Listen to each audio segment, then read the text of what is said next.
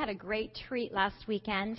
My husband had gone to Atlanta on business, and I got to tag along. I followed him a day later. And one of the reasons it was a great treat, besides getting to be with my husband for the weekend, which actually I hardly saw him because I was hanging out with two friends, I got to see two dear friends of mine, um, one from childhood and one from college. Um, two of my closest friends growing up both live in Atlanta, and they do not know each other. They are from opposite ends of my life. One is named Blythe, and I knew Blythe in second grade. She and I were friends through grade school and junior high. We went separate ways. She moved to Texas, and I moved to another area of Southern California. That's where we had been. And um, we were very much alike at that time, although I was not nearly as adorable and sophisticated and beautiful as Blythe, and so she was very intimidating to me as a friend. But I adored her, and we had a fun friendship. We were kind of wild and crazy together. This was before I was a believer, and she was not a believer as well the Lord Jesus got a hold of my life in high school, and in that time we were doing summers alternating California, Texas, California, Texas, and so um, she actually prayed to receive Christ with me several times. I would leave and go back to California, and she would go back to not following Jesus. And so about 10 years ago, we got reconnected and come to find out that she had become a fully devoted follower of Jesus Christ. My other friend that I got to see was Jenny. And Jenny is a friend of mine that I met doing college ministry. And Jenny was one of those people that everybody loves. I mean, she is, as I would say, a hairdresser on steroids. I mean, she's not a hairdresser, but I mean, everyone tells her all their issues like they, like she is a hairdresser. She can stand in line at a grocery store and someone will pour out their deepest, darkest secrets. She's got one of those personalities that's so welcoming and so loving, and um, people just know they're safe with her. And so she's very intimidating to me in that way because she's just um, so godly. And so I was getting a bit anxious with both of these friends. You know, Blythe had gone on and done the things that I had thought God was going to, I had thought I was going to do before I was a Christian. She was in the advertising world and had done the Boston and New York and um, had really been successful and just an, a neat lady, but very intimidating in that end. And then Jenny, very intimidating in terms of the spiritual. She and her husband were doing inner city missions in Portland, living in Skid Row. I mean, it was just. So I'm going to this trip and I'm thinking oh man, one is going to think I am so worldly, and the other is going to think I'm a Jesus freak. I'm just so certain that neither one of them are going to be very accepting of my life. And this is, this is my issue. This has nothing to do with them. They probably never gave it a second thought because we think people think about us far more than they ever even dare to think about us. People just don't even bother. So, I mean, I was so anxious, I wasn't even sure what I was going to wear. And so, of course, my time with them was just beautiful. They are the furthest thing from judging my life. But it was such a reality check for me at what I look to def- to define me and how enslaved I am to what other people think. You know, it's God's word alone that defines what life in Christ is.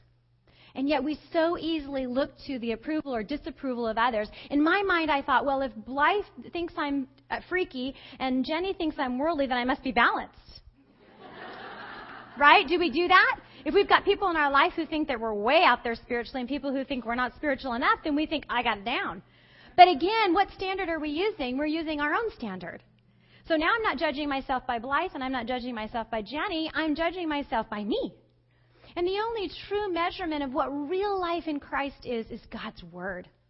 And God thankfully took me back to His Word and exposed me last weekend to myself. God's Word alone determines what it means to be alive in Christ. Looking to anyone or anything else will cause me to miss the abundant life. If I don't look to the Word of God to define my life, I will look to other people and eventually become enslaved to their ideas or to the culture around me. Even churchy cultures can enslave us if they're not based on the Word of God. And so we must look to the Word of God. We must let it expose us. And like I said, thankfully, by God's grace and experiencing His presence through His Word, I got exposed. And the Lord is asking me, will I find spiritual communion with Him, as John Piper says, sweet enough, and hope in His promises deep enough, not just to cope, but to flourish and to rejoice in Him? Will I find spiritual communion with Him and His Word sweet enough and hope in His promises deep enough, not just to cope, which will cause me to look to everyone else, but to flourish and rejoice in Him, which brings freedom? I think this is the kind of communion that the people were having in Nehemiah 9. You know, we've been through this incredible journey of Nehemiah 1 through 8, and we've seen the people of Israel who have been scattered because of captivity brought back to their land, Jerusalem. And we've seen God restore them and rebuild the wall. We've had this incredible journey of these living stones coming alive and God breathing life and these gates and all this beauty of, of God really restoring his people. And in the midst of this, they, they finally face the law of God. We saw that last week, and they realize how much they're missing the abundant life, don't they? And so they begin to weep. But Nehemiah and Ezra, the priests, say, No, this is a day holy for the Lord. Go eat choice food, drink sweet wine. May the joy of the Lord be your strength, and give to those who don't have. And stops their weeping and tells them to rejoice.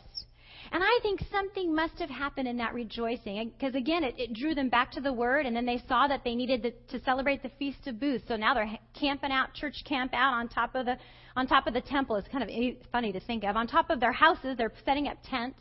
And they're remembering that God has freed them from Egypt. And they're remembering that they're pilgrims and aliens and that a deliverer will come to take them to their eternal home. And so they've had this incredible time of, of choice food and sweet drink and tenting it and experiencing the presence of God. I think they've had a communion that's deep enough and sweet enough that they're daring to hope in His promises that they could actually flourish. That they could not just be restored to Jerusalem, that they could not just rebuild the wall, but they could actually be revived. That they could actually have life again, the life that they gave away with their repetitive sin. And so they, they really are rejoicing and believing and remembering their history. And one of the beautiful things of chapter 9 is that towards the end is they dare to hope and they dare to ask God to be even more free than they already are. They dare to ask God for more than restoration and rebuilding. They're asking God for full revival. It must have been deep enough and sweet enough, their communion with Him in these feasts, to dare to hope that they could flourish. And so they look again to the Word of God, the definition of life, and they realize that before flourishing is repentance. They cannot truly be revived as a people. They cannot truly be, be alive again and free until they face the Word of God and repent from where they've been. And so here we pick up just 24 hours, a day or two after this Feast of Booths. These tents have been taken down, and they're probably excited to get back into their homes. Running water, no, they didn't probably have that. But the people of Israel are assembled with fasting and in sackcloth, and with earth on their heads, Nehemiah 1 1 through 3. And the Israelites separated themselves from all foreigners, and stood and confessed their sins and the iniquities of their fathers. And they stood up in their place, and they read from the book of the law of the Lord their God for a quarter of a day. For another quarter of it, they made confession and worshiped the Lord their God. So they see that as they face the Word of God, that they're suffering and they recognize that they're suffering. And don't you love Eastern cultures? If you've had a chance to experience an Eastern culture, they wear how they feel. It's still true today. This sackcloth, this ashes, they were letting their bodies and their voices match their hearts. Sometimes I think it would be so great for the Church of Jesus Christ to let our bodies match our heart once in a while. You know, we're so quick to say, I'm fine, I'm fine, I'm fine. In fact, if somebody were to ask you, How are you? and you say, I'm not fine, they'd say, Oh, good, me too, and keep walking. We're so used to it and we're so used to hearing it that we wouldn't even, let's try that out on each other, okay? As we're leaving, how are you doing? Not so great. And see if anyone even pauses to listen to you. But I love Eastern cultures. They're not like that. They're not like that. They go deep. They go below the surface and they let you know how they feel. And so here they are in this sackcloth, these deep, this deep mourning clothes. They're showing the Lord their God and one another that they feel the weight of their sin slavery this ashes or this earth would be a, a symbol of frailty. I'm made from the dust. I know I'm of dust, and I'm frail, and I'm human, and I fail. It's a sign of humility. And they separate themselves from the people, and lots of commentators, you know, have lots to say on separating and the marriages and the intermarriages. But I think the main point of this separation, like the commentary in your study, is, is that they were not blaming the culture for their sin. Oh, ladies, do we so blame the culture? We say, well, it's so hard to live obedient to God's word in today's day. I mean, come on. When this was written, the rules were different, the cultures were different. No. You know, check out Rome for a minute. When Jesus was walking on the earth, it was about as debauched as we are now. it's still God's word. And they're not blaming the culture for not following it. They're not blaming each other. They're identifying with their past generation, not blaming past generations, but identifying with it. Seeing their own cycle of choosing slavery to the world rather than freedom to the word. I love what G.K. Chesterton says For when we cease to worship God, we do not worship nothing, we worship anything. And this is what they're acknowledging. In, in our cycle of history, Lord, we have, every time we have ceased to worship you, we've worshiped everything else. And it has led to our slavery. And they're trusting again the Word of God to define life. They're facing the Word of God this quarter of a day, knowing that this is the only way that they will flourish.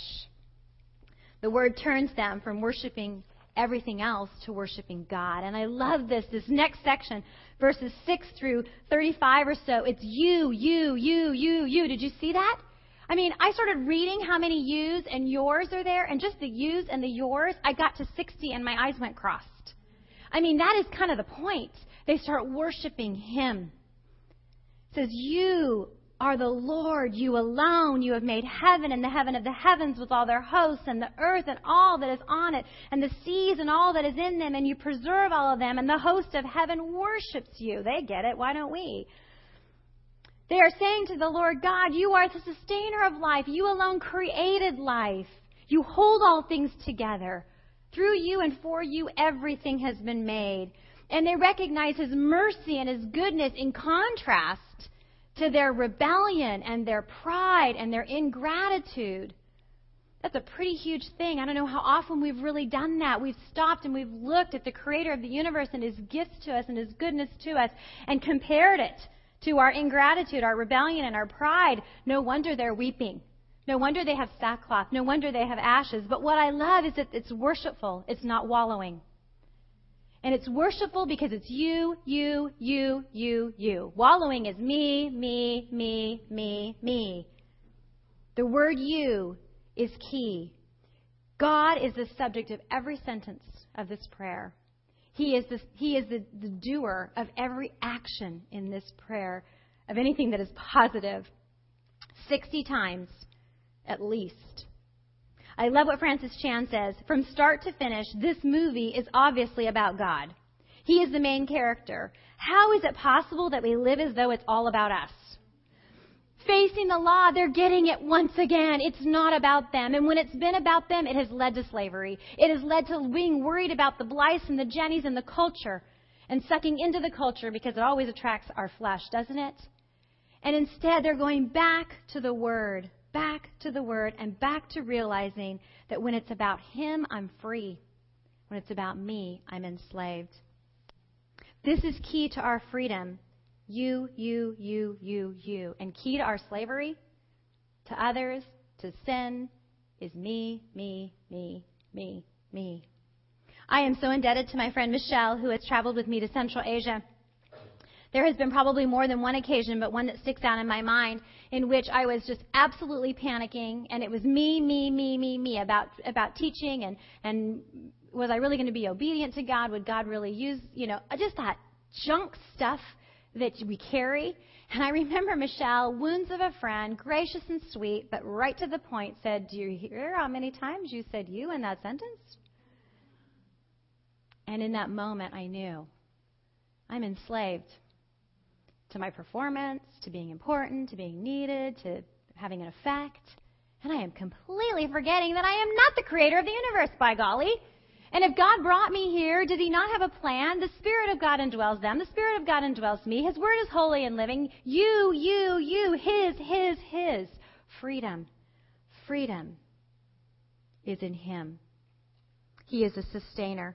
He is also the Savior of life. They recognize, too, that He not only created the universe, you know, they start with Genesis. You can see that they've been facing the law. And now they move into the Savior of life and how God calls out a people for Himself, how He chooses them and they don't choose Him. It says in Nehemiah 9, 7, and 8, You are the Lord, the God who chose Abraham and brought him out of Ur of the Chaldeans and gave him the name Abraham. You found his heart faithful and you have kept your promise, for you are righteous. I love that they face the Word of God and they see that the reason they keep falling into the cycle of sin is they are forgetting that He is the Savior of His people. He called them out. They didn't call themselves out. Don't you even love that it says in there that God found Abraham faithful?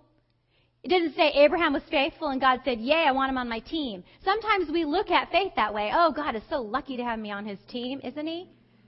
Boy, I'm faithful. We do it though. We do it. We say, ooh, you know, one, yeah. It's, it's craziness and yet we do it. We see, we forget that the heart of man is desperately wicked. That is what we learn from the law of the Lord, which is still true today. That nothing in us wants to believe in God. It is Him who opens up our heart to believe Him. Jesus said, No one can come to the Father unless, no one can come to me unless the Father has drawn him. And we see it throughout the Old Testament. Abram was a pagan worshiper, and God appeared. God chose him. God, Abraham wasn't wandering around going, gee, I wonder where the one true God is. God appeared to him. And they're remembering it. You choose. You find faithful. You call a people out for yourself.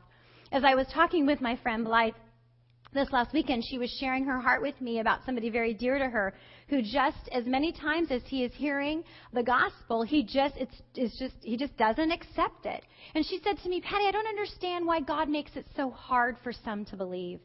And I understand that question, and I have felt that way. But the longer I walk with the Lord, the more amazed I am that any of us do believe.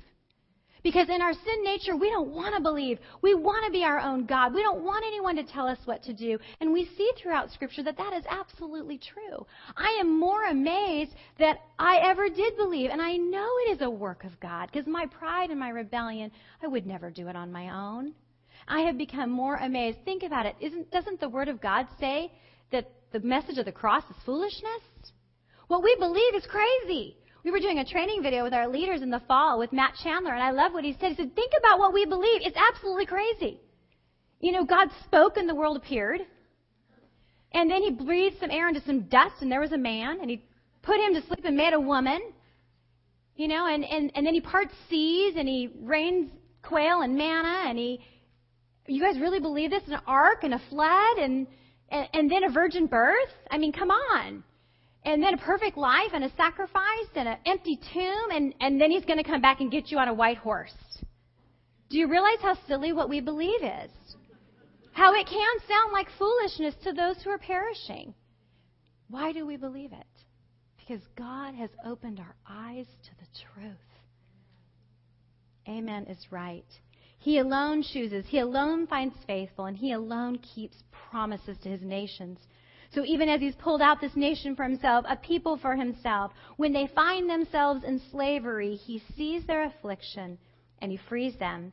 Nehemiah 9, 9 through 11. And you saw the affliction of our fathers in Egypt, and performed signs and wonders against Pharaoh and all his servants and all the people of his land, you divided the sea before them, so that they went through in the midst of the sea and dry land, and you cast their pursuers into the depths as a stone into mighty waters. You alone keep your promises by miracles. Oh, ladies, if we stop for a minute, we will see that He has kept His promises to us by miracles. You miraculously free your people from slavery. I don't know about you, but I have been miraculously freed from the slavery of sin. You have led them by a pillar of cloud by day and a fire by night. Ladies, we have the Spirit of God. You save the lives of your people through right rules, true laws, good statutes, and I love this a holy Sabbath, a time to rest and to reflect and to remember that you're God. He teaches us how to stay free in a culture, no matter what it's like, because His very word is life. You met every physical need bread from heaven, water from a rock. Your people lacked nothing and appreciated nothing. Isn't that interesting? The more we lack, or the less we lack, the less we appreciate. Isn't it true? Even when they committed great blasphemy, you would not forsake them. When sin abounded, super grace abounded. You continued to lead them and to feed them spiritually. I mean, seriously, you give up the God who parts water for a golden calf. I don't see the calf parting any water. But they willingly did that, and he still doesn't forsake them. In fact, in Nehemiah 9, 18 through 21, 40 years you sustained them in the wilderness, and they lacked nothing. Their clothes did not wear out, and their feet didn't swell. That just blow you away? I love that line. I mean, some of us would be bummed about clothes not wearing out because then you can't get anything new. But their feet not swelling, that's pretty cool. Wandering 40 years, no feet swelling. He is the Savior of life, the giver of life. And He's lastly the supplier of life. We see in this, in this account of praise to Him, they're honoring God for giving kingdoms and peoples of every corner of the land that you promised, subduing the inhabitants, fulfilling your promise, multiplying your people as the stars of the heaven, turning them into a great nation. And every time they prospered, they walked away from you.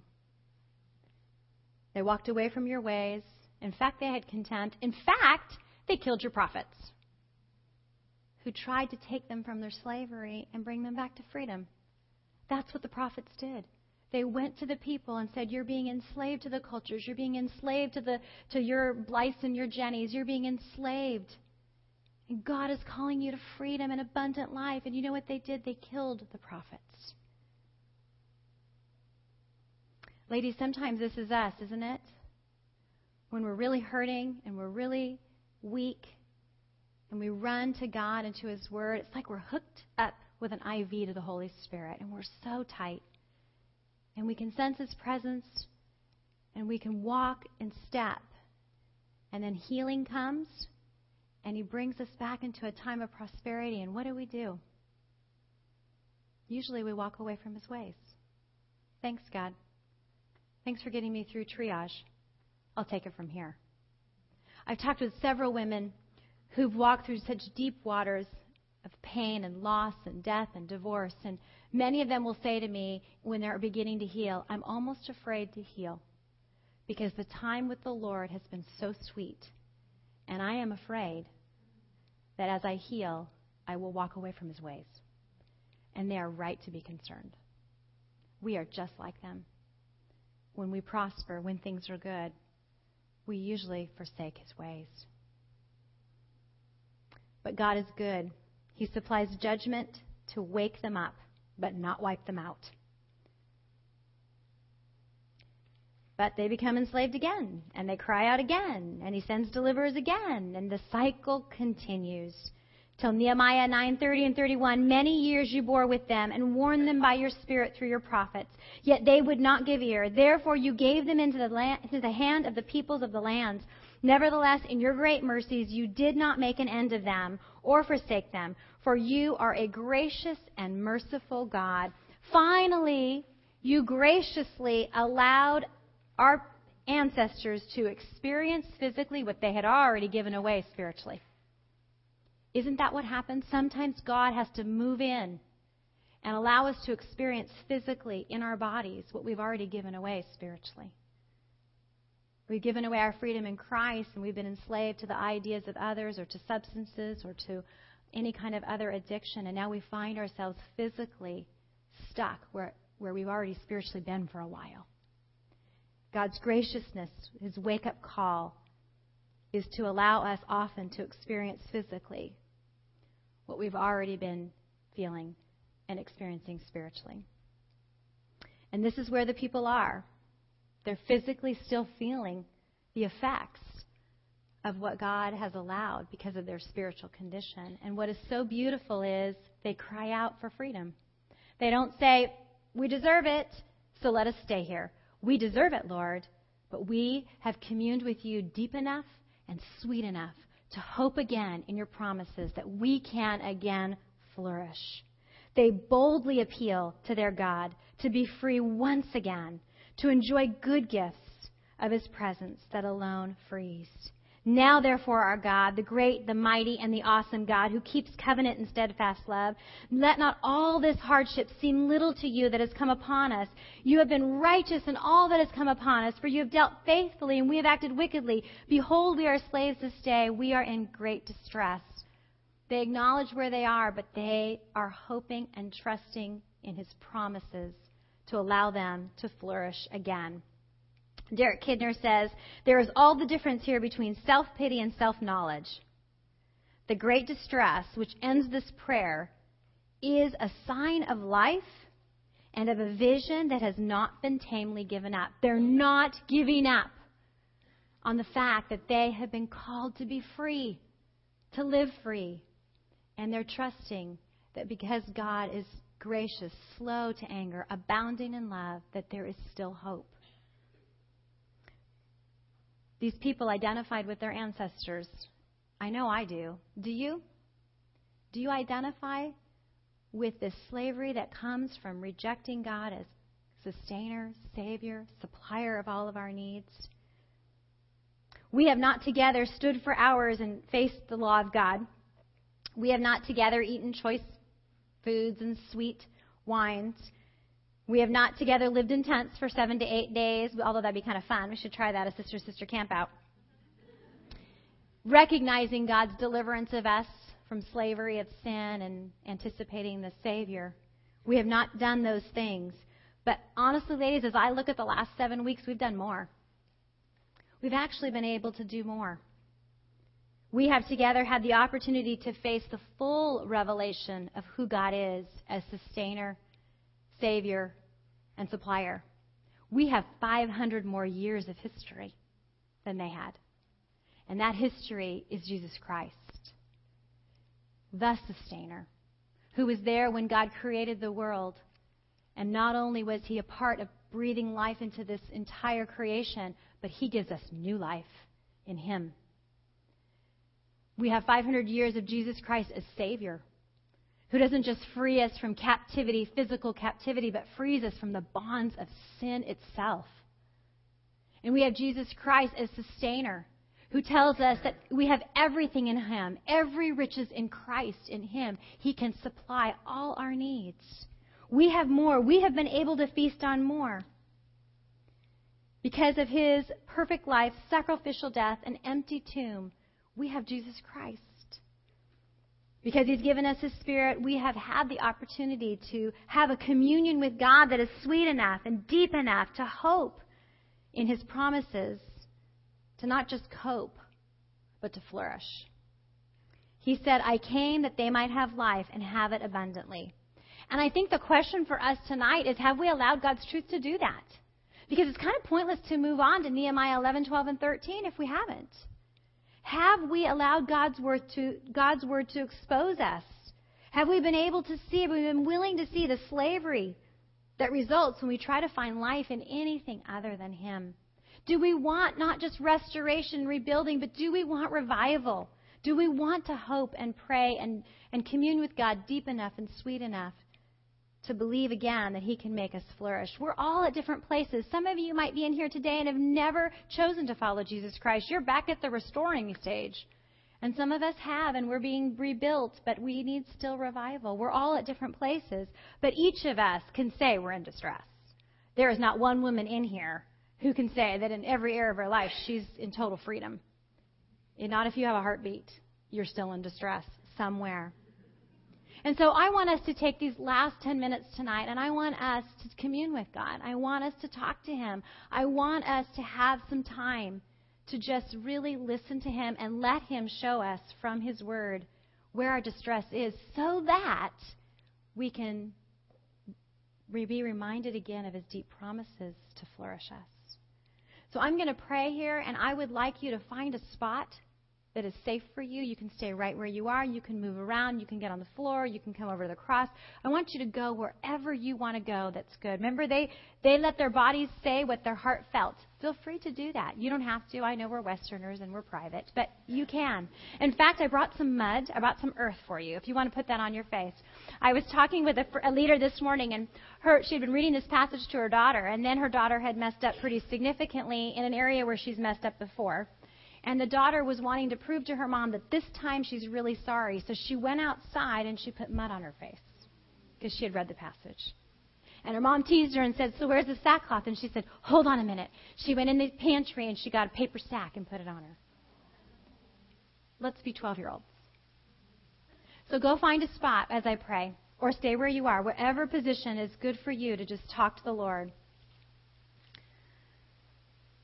Lord, we want to bless you who is from everlasting to everlasting.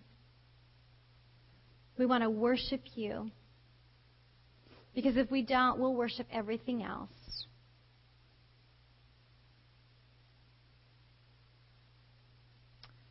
So as we look at your word, Lord, we have to ask ourselves do we see you alone as the sustainer? Do we see you alone as the creator, as the one who all things were created through you and for you? That you are before all things, in and in you all things hold together. Ladies, let's confess the ways in which we have been ungrateful, rebellious, prideful, seeing ourselves as our own creator. The ways in which we've decided we know better than he does and have done our and determined what we are going to do for ourselves rather than following God's law. Take some time to ask him.